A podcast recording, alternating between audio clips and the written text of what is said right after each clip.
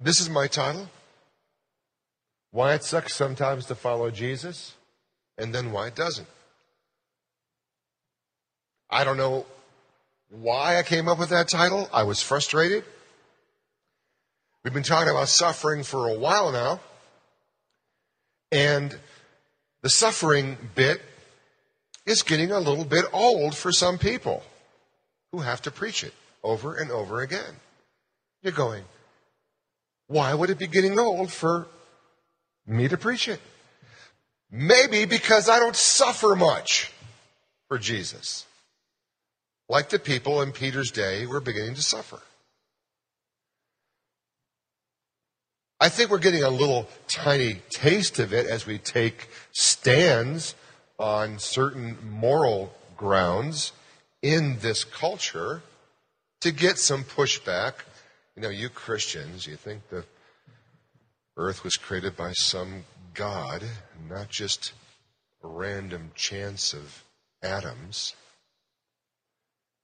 You Christians who see God's hand behind every single thing and the history of the world, you Christians who believe that Jesus was the way, the truth, and the life, and that nobody came to the Father except by him, as he said, are just unenlightened, kind of ignorant, intolerant fools. And here's the weird thing is that the world of the Apostle Peter was just a bit farther along in that kind of attitude toward Christians than the one we live in now. So they were experiencing more suffering and more persecution than we do. Primarily because I'll say that the Bible was written in an R rated or an X rated culture. The Bible was written in a culture that knew a lot about sinning and sinning to the extreme.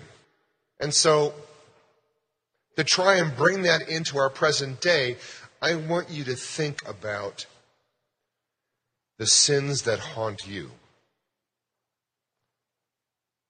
I mean, you've been raised in this culture. It's largely a post Christian culture. And it's not the 1940s anymore. We have things like school shootings that take place with a frightening regularity. It seems that if America was ever a quote unquote Christian nation, we are farther away from that now than we ever have been. So, you're brought up in an R rated and an X rated culture. You can find all the illicit, weird degrading sex you want with a click of your mouse button or with just touching the computer pad.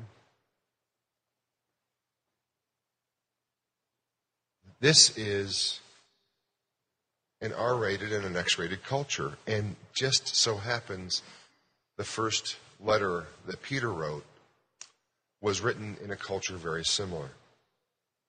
The good news is that whatever your past may be, however much sinning you have done, I don't care if you were raised as a missionary kid or if you were raised as a pastor's kid, you have got a sinful past. You do. Doesn't take long for young parents to realize that their beautiful little tiny babies have a sin nature.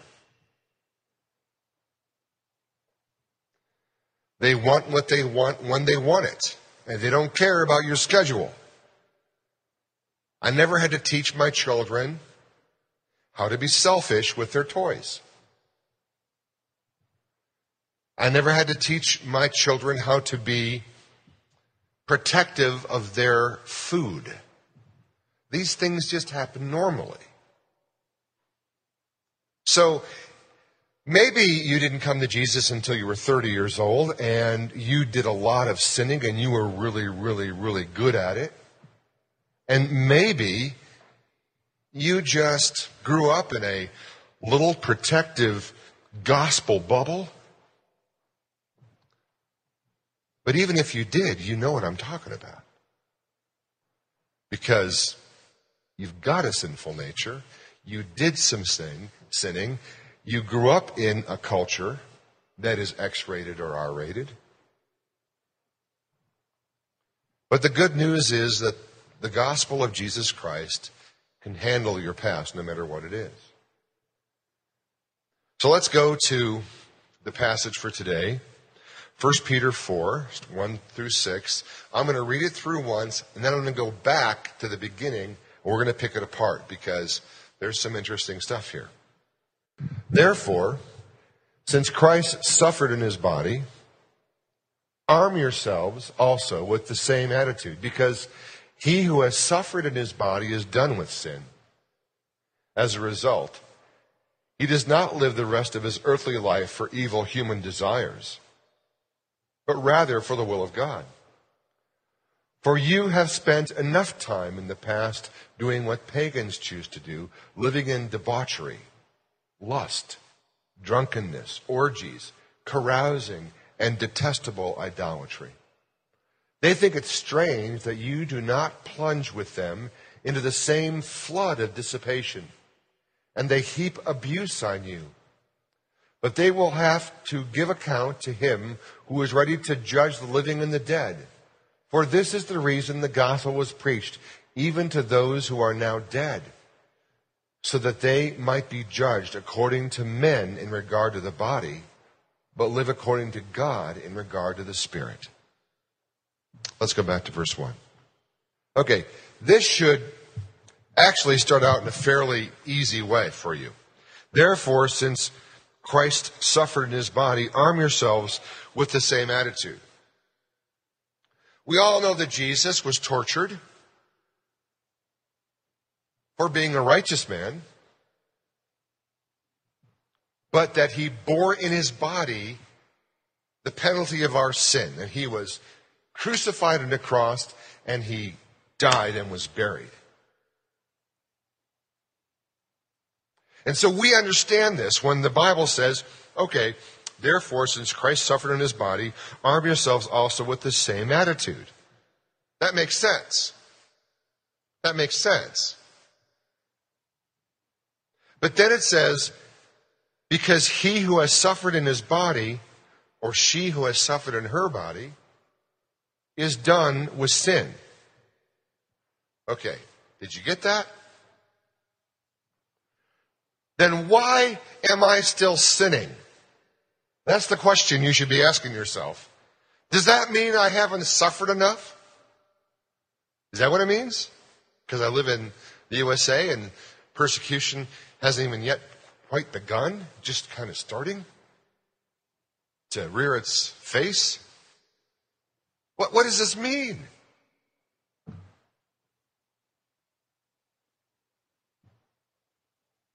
Because you know, I know people who have suffered due to sin. They were raised in alcoholic families by abusive mothers and fathers. And you know, they go one or two ways, those people can, right? Either they can go the same way as their parents, end up committing the same sins as their fathers and mothers, in which case this verse makes no sense at all. Or sometimes they turn their lives around, right? And they say, I'm not tasting a drop of alcohol because I've seen the effects it had on my family. But is that what Peter is talking about? Because he who has suffered in his body, or she who has suffered in her body, is done with sin. I don't think that's what he's talking about. Because it doesn't make any sense, because I know what happens when people suffer for the sake of sin. I think what Peter is saying here is that when you choose to suffer in your body as opposed to taking the easy way out by doing the sins, it produces that kind of person who's done with sin. Let me give an example. Let's say that you're a guy who loves porn. And you're in a situation where you're all alone, no roommates are around, got a great internet connection, you've got a brand new computer, you're feeling kind of depressed, you're feeling kind of lonely, it's the holidays. Everybody's got somebody but you. And it hurts. It hurts badly. And so you're looking for a little relief. You're looking for a little excitement. If you don't turn on the computer and click on the porn, you suffer. And why are you suffering? For righteousness' sake. You are suffering because you're done with sin. If you gave in, you wouldn't be suffering, at least temporarily. Except that's not the whole story. We know that down the road, the wages of sin is death. But for now, you can get out of a whole lot of suffering by clicking on the porn site. You can get out of a whole lot of immediate suffering by opening the bottle. You can get out of a whole lot of immediate suffering by using the drug. You can get out of a whole lot of immediate suffering by going and finding someone and engaging in activities that were only meant for people who were committed to one another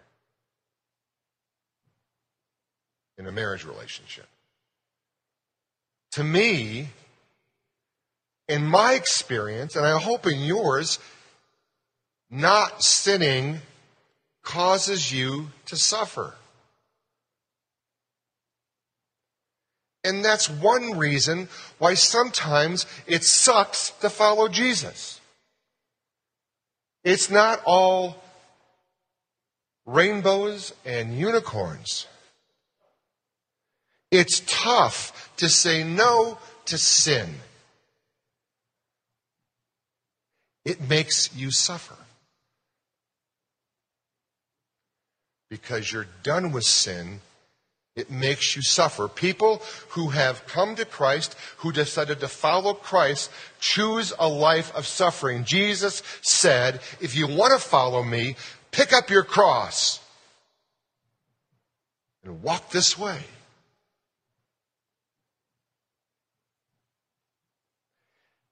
If God so loved the world that he spared not his only begotten Son, What's that say about you?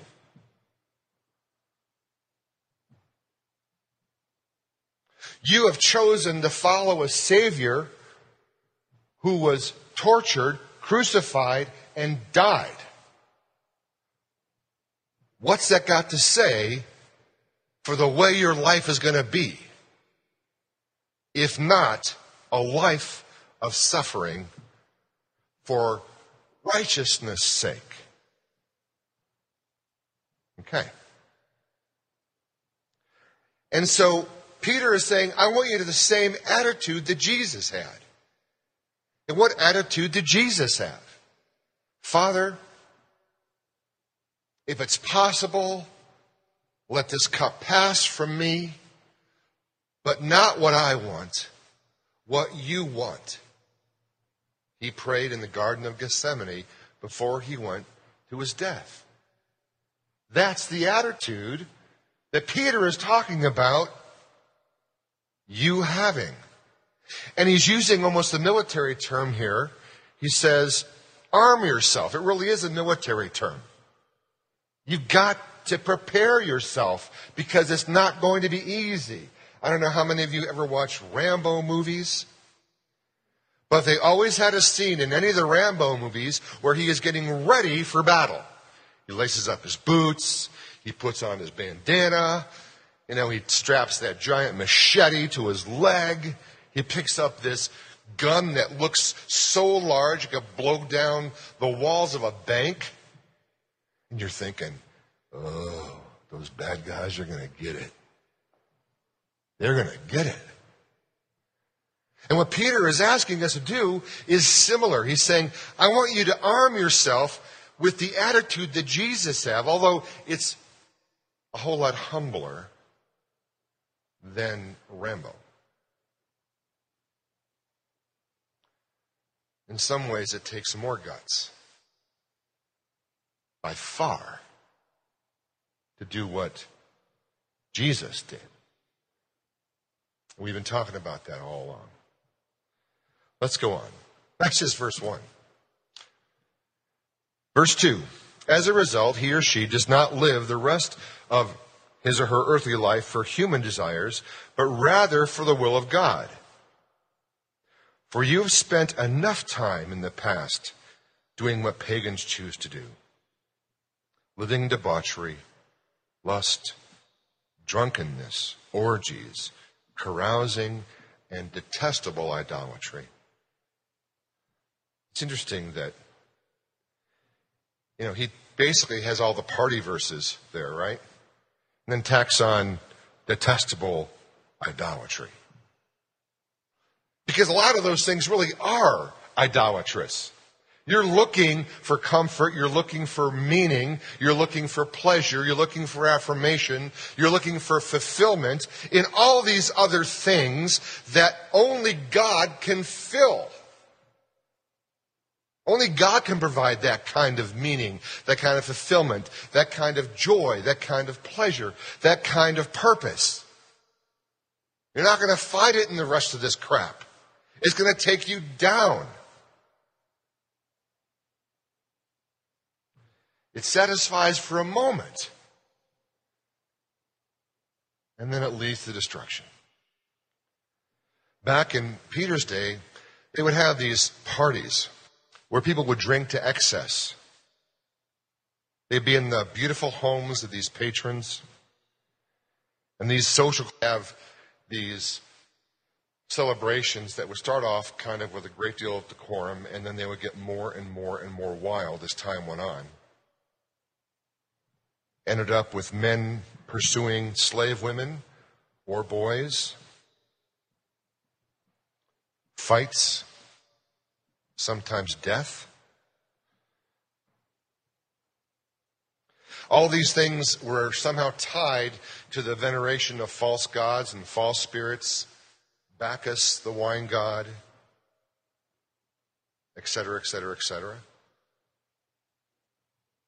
And this was not a moral from a Greco Roman point of view.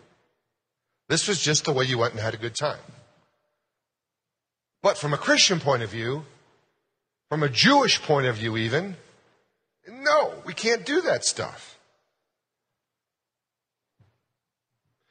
Jews and Christians condemn that kind of behavior as immoral.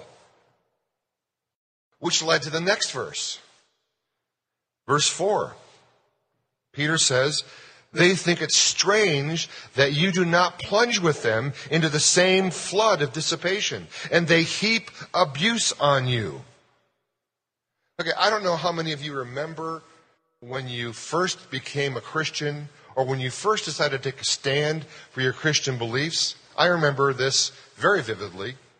I remember being with my buddies in high school and the drinking that went along with it, you know, the swearing, you know, the gossip, the whatever. We would cut each other up verbally. Who could cut people up the, I guess the fastest was kind of a mark of your intellectual prowess. Then I became a Christian. And I didn't go out with those guys anymore because I didn't want to do that stuff anymore. What happened was a shock to me. All of a sudden, I stopped getting invited to people's houses to hang out, to do things, only because I wouldn't drink with them. Because if you're not drinking and everybody else is drinking, you make people uncomfortable. If everybody else is smoking weed and you're not smoking weed, back in my day, they wondered if you were a narc. And so the easiest thing to do was just to disinvite those people because they made you uncomfortable. Like, what's wrong with Sears? He's gotten all Jesus freaky. Like, is he going to tell our parents or is, uh, what's going to happen here? You know, because creep me out, man. And what I lost out on was true friendship in some ways. I mean, because when they got drunk, they opened up to each other. These boys cried about the girls who had dumped him, about the parents who were not understanding where they were. But, you know, we never talked about that stuff when you were sober. And by not going out with these guys, I became excluded from my own group of friends without even trying. I wasn't condemning anybody. I just didn't want to do that stuff anymore. And then came the snide remarks. Because I became the other guy. I became that weird Jesus dude. Strange. Sayers is bringing his Bible to work and he's reading it on his breaks. What is wrong with him? Started wearing that cross around his neck. What's that about? Half my friends went to church with their parents, but it didn't matter. I became, now, maybe, how many people here have experienced something like that with your group of friends? Raise your hand. Okay, look, whoa, geez, holy cow, look at all those people. You've all experienced that kind of thing. You know what I'm talking about, so I'll shut up. But here's what Peter says they will have to give account to him who is ready to judge the living and the dead. Like, pray for your friends. Because this is no trifling matter. God doesn't like it when people mess with his kids.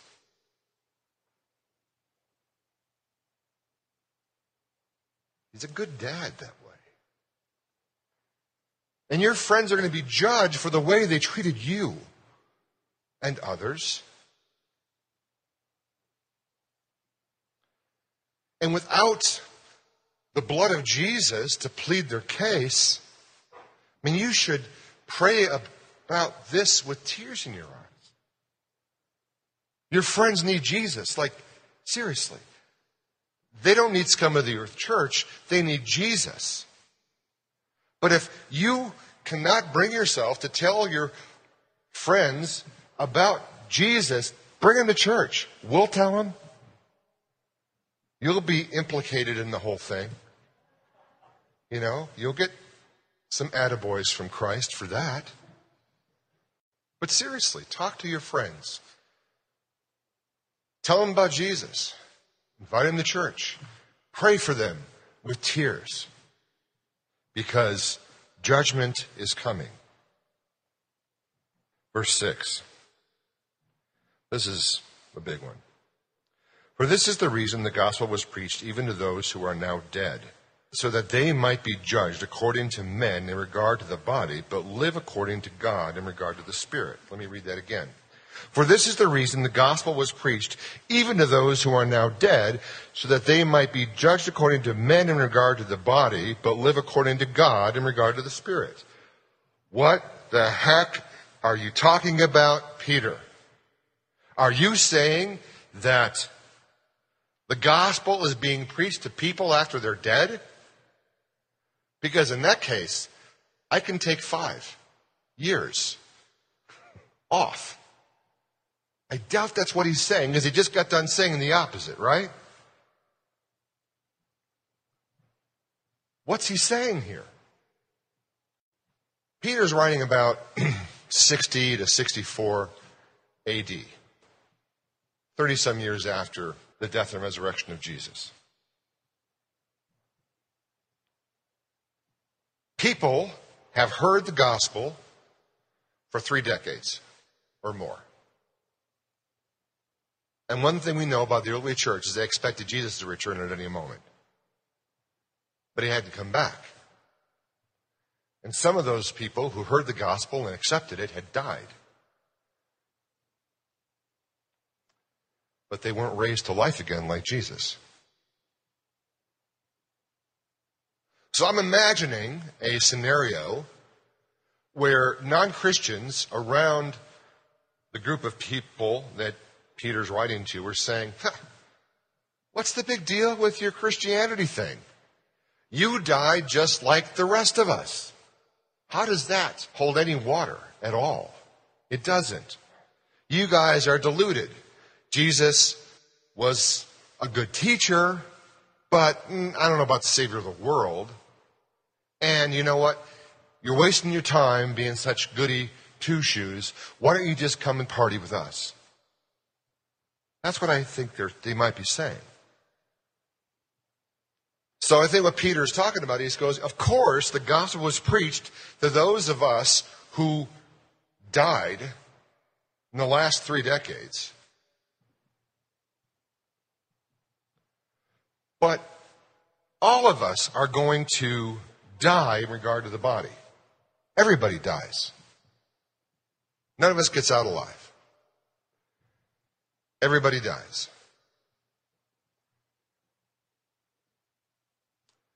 But Christians are alive, both now in the Spirit and forevermore. Now, he's not going to go into the whole doctrine of the resurrection. Not talking about that here. So, what he's saying is doesn't matter what they say.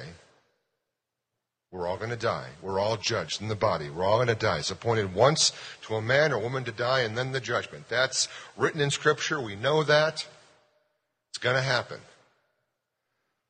But to be absent from the body, if you're a Christian, is to be present with the Lord. Immediately. In spirit, Christians are with the Lord in a special way right after they die that they don't even experience while they're here, even though they're with the Lord right here. Like you're with the Lord right here. The Lord lives inside of you. If you're a believer, He is with you on a daily basis. He will never leave you. He will never forsake you. He was always with you. He's someone that you can count on all the time. It's wonderful. Nobody knows this like married people know this. That Jesus is with you all the time. Because you marry a person and you're going, oh, now someone is going to love me forever and ever. Amen. This is why I got married. You know, and then they don't. And you're going, what the hell's going on here? I got married so I could be loved. And Jesus is saying, look over here, look over here, look over here, look at me. Look at me. I'm going to love you all the time both now and forevermore. This is one of those lessons you have to learn if you're going to have a successful marriage is that Jesus is the one who never leaves you, never forsakes you, who always loves you, come hell or high water. And you got to give your spouse some slack because they're just a human person like you are. And they're going to need to run to Jesus when you're a jerk. That's the way it works. So let's uh, do a little review here. Why it's sucks sometimes to follow Jesus. Number one, our leader was crucified after being tortured. Y'all got that, right? From verse 1. Number two, we should have the same attitude, be ready to suffer as well. At least suffering means that we've decided to be finished with sin, but it sucks because it's still suffering. You know, I, I went to a uh, graduation, continuation of Celebrate Recovery just uh, last month. Somebody uh, that I know had gone through this six month group journey because this person was addicted to alcohol, to some drugs, to other stuff, and had found a group of people going through this whole thing together. The reason they get together on a weekly basis for these six months to encourage each other is because it hurts so much to stop doing that stuff. It's suffering. But when they got up at this graduation ceremony thing, and they would talk about how excited they were that they had six months of sobriety from alcohol, from drugs, from anger, from sexual addiction, whatever it was. These people were so grateful to God because they already knew the destruction that was occurring in their lives, in their relationships, in their health because of what they had done. They had the attitude they're going to suffer like Jesus, and they were claiming the reward. Here's the deal six months down, the next six months was up and running. And they're already engaged in that kind of behavior, encouraging each other because they had to suffer. All right, number three. Why it's sucks sometimes to follow Jesus. Now, we live for the will of God because we've already sinned enough. But this gets us in trouble with the people we know and love who have not sinned enough. It gets us in trouble. Anybody here ever try to confront someone who's in an addictive spiral? I have. I, I, I remember I was at a conference one of my favorite authors, a former Catholic priest named Brennan Manning, was speaking. He wrote uh, Abba's Child, The Ragamuffin Gospel, some other books, and he'd been an alcoholic himself. So I went up and I said, There's this person I love. I'm, I, I don't know what to do. I don't even know how to pray for this person because, you know, they're in this downward spiral, and, I, and I, I'm not in a position where I can go and, you know, be the dad. I just, I don't know what to do. What, how should I pray? And Brennan Manning said, pray that he hits bottom. I go, are you kidding me? Pray that he hits bottom? That sounds like a terrible prayer. But he goes, no. That's the only way he's going to look up is when he hits the bottom. The frightening thing is, is that for some people, bottom is two steps below death.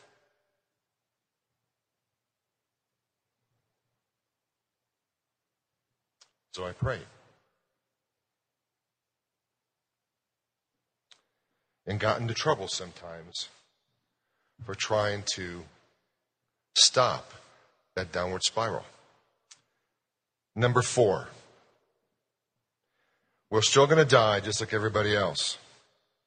That's why sometimes it sucks to follow Jesus. But there's a light at the end of the tunnel that our abusers will be judged by God, and we will live with God now and forever. So there is a light at the end of the tunnel. We will live with God both now and forever. And so now I want to ask the question why it sucks to not follow Jesus. You can answer it one of two ways. You can either say, This is why it sucks to not follow Jesus, or you can answer the question, This is why it's wonderful to follow Jesus. All right? I'm asking you this question. I'm going to ask you to raise your hands and give me some answers. I want you to answer why it does not suck to follow Jesus or why following Jesus is so great. And then I'll repeat whatever you say for the sake of the podcast. So, somebody, tell me why it does not suck to follow Jesus. Back there, sitting down. I can't see. Shane, miraculous healings happen. That's right. Sometimes when you follow Jesus, he does amazing things. Yeah. That's what you were going to say? Way to go. It has happened, hasn't it? Anybody else? Yeah, Lindsay? You're never alone. Amen to that. You're never alone. Go ahead. Unexplainable peace in the middle of turmoil sometimes, right? Things would be swirling all around you, and you have no idea how you can keep your head in that storm. You're going, hmm, thank you, Jesus. Yeah. Your goals are clear. So Jesus actually has some input in your life through the scriptures, maybe through trusted counselors and friends in the body of Christ, maybe just in your own heart and mind. You know the way you're supposed to go. Your life has purpose and direction because of Jesus. Amen. Yeah, Matt? Freedom from guilt and shame. Oh my God. If this was any other kind of church, people are going, Amen, brother, to that one. Freedom from guilt and shame. Seriously, that is so huge because we all mess up in a variety of ways. And then to know that Jesus paid the penalty for it. And we don't have to wallow in it, that we can say, Thank you. Get up, go on. It's not what you've done, it's what you're going to do next that he's concerned about. Yeah, go ahead, Chris. For moments like right now, at a boy, Chris. Tearing up there a little bit, aren't you? Yeah. Your heart is bigger than you are. Somebody else. Yeah, Chris. When you trust him, he follows through. I have never, ever been let down by Jesus. I've got some problems with his timing on occasion. But I have never, ever been let down by Jesus. That's true. Huh? Amen. Right.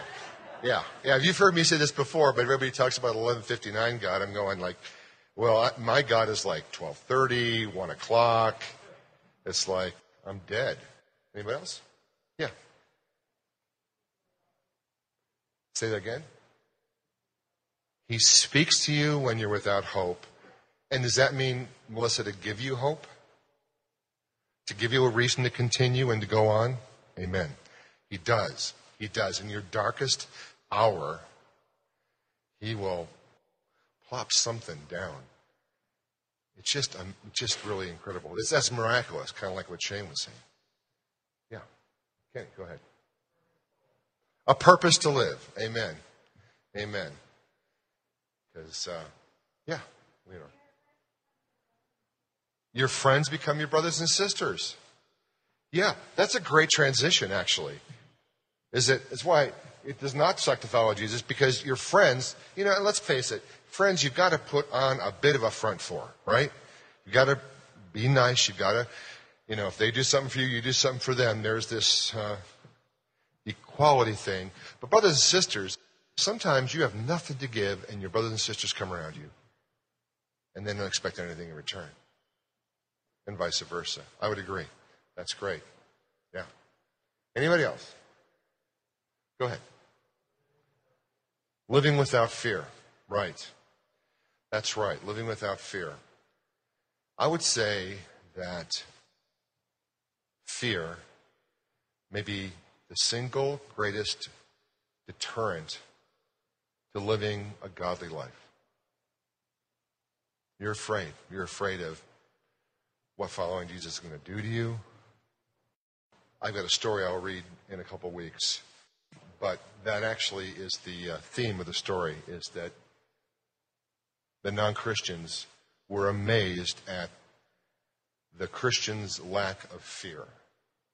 I can tell you that you read the stories of the great martyrs of the faith, people were incredulous about how they would even go singing to their deaths as they're being burned alive.